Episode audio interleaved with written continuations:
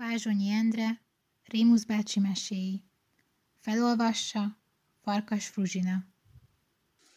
A békák beszéde Másnap este felé a kisfiú ezzel köszönt be Rémusz bácsihoz. Bugy, bugy, bugy, purugy!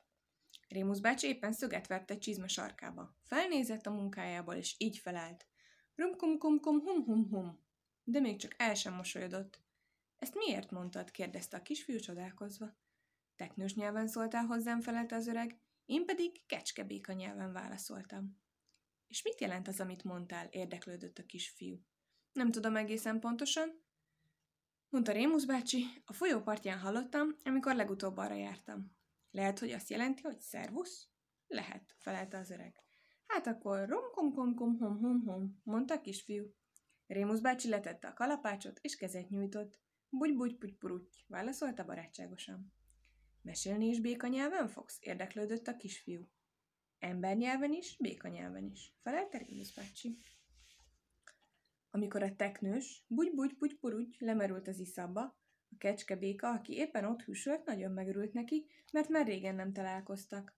Rum kum kum kum, kum hum hum hum, üdvözölte, és mindjárt megkérdezte tőle. Pum pum van van, van van van? Udrubodra, muty muty kuty, felelte a teknős.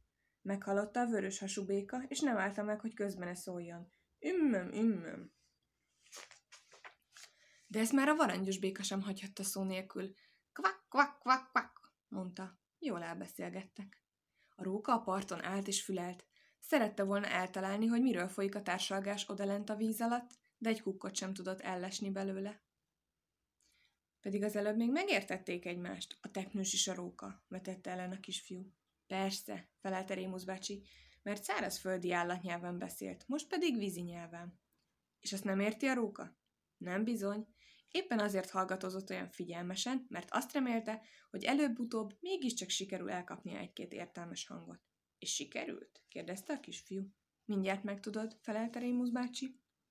Szálltak a buborékok, hozták, vitték a titkos vízi beszédet. A róka ide-oda fordította a fejét, és egyre bejebb léptelt a partról a vízbe. Brekeke, mondta egy apró zöld béka. De a róka így értette. Gyere be! Menjek be? csodálkozott a róka, és körülnézett. Ki hív engem? Kvak, kvak, kvak, szólt a varangyos béka. A róka azonban így hallotta. A bátyád? Nagyon megütődött ezen a válaszon a róka, mert eddig úgy tudta, hogy a bátyja épp olyan kevésbé szereti a vizet, akárcsak önmaga. Meg is kérdezte. Hát, te mit keresel a vízben? Ümmöm, ümmöm, mondta a vörös hasú béka.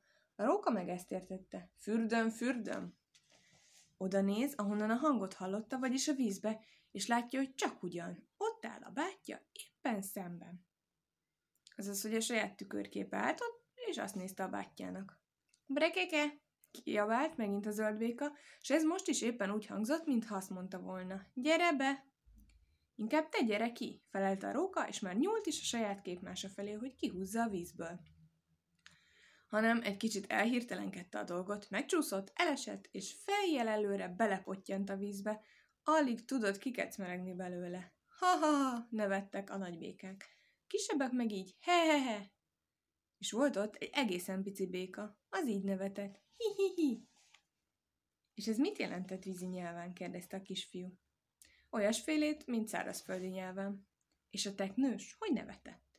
Sehogy, felte bácsi, mert addigra már mélyen aludt odalent a folyó fenekén a puha iszabban.